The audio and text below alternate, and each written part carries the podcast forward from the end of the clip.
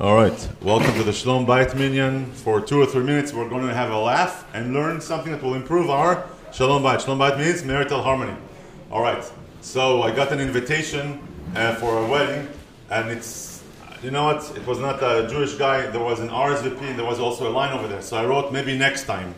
On the way to shul this morning, I meet this guy, his name is Simcha. Simcha means happiness. I said, Simcha, why are you so sad? Said, My parents named me before I got married. Okay. Some of us sometimes, sometimes have doubt. Maybe I married someone that's not my shidduch. Yes? I never had doubt. Some people have doubt. I'll tell you why I never had doubt, and it's a very, very mechazik, it's a very, very strong story. So, in this week's Parsha, Bereshit, when God creates Eve, it seems to us as if it was almost an afterthought. Hashem creates Adam, and then, oh, lo tov להיות Adam levado. It's not good for Adam to be alone. Let me create a helper against him. It's almost like Adam is bored. Let's create a playdate for Adam, right? also, something else that's weird here.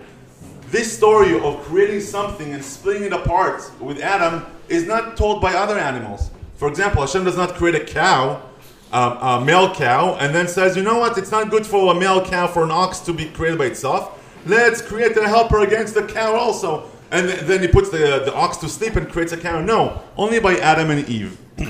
and the reason is listen to this automakers figured it out. Toyota, Ford, Nissan, they all figured it out. What did they figure out? Initially, when they were making cars, they would take a sheet of metal, cut out the door, and then sent all the doors to that line, and then sell all the frames to the other line.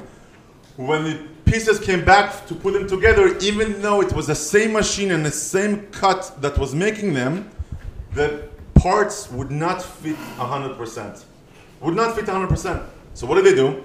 Whenever they would cut out the, the door out from the frame, they would put a barcode. Now that's that's what they do. They put a barcode on the door and a barcode on the frame. So when the parts come back for assembly, they must come from the same unit. You understand? The same parts that, that belong to the same frame.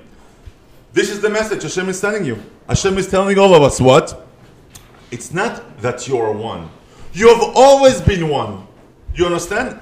You have this, oh, I went on a date, I made a decision, I will marry this wife. No. Hashem made the zivug 40 days before you're created. It's Hashem. It's Hashem who made the zivug. it's, it's really an illusion. You are made for each other and you are always one. You're made from the same cloth. Chazak Baruch.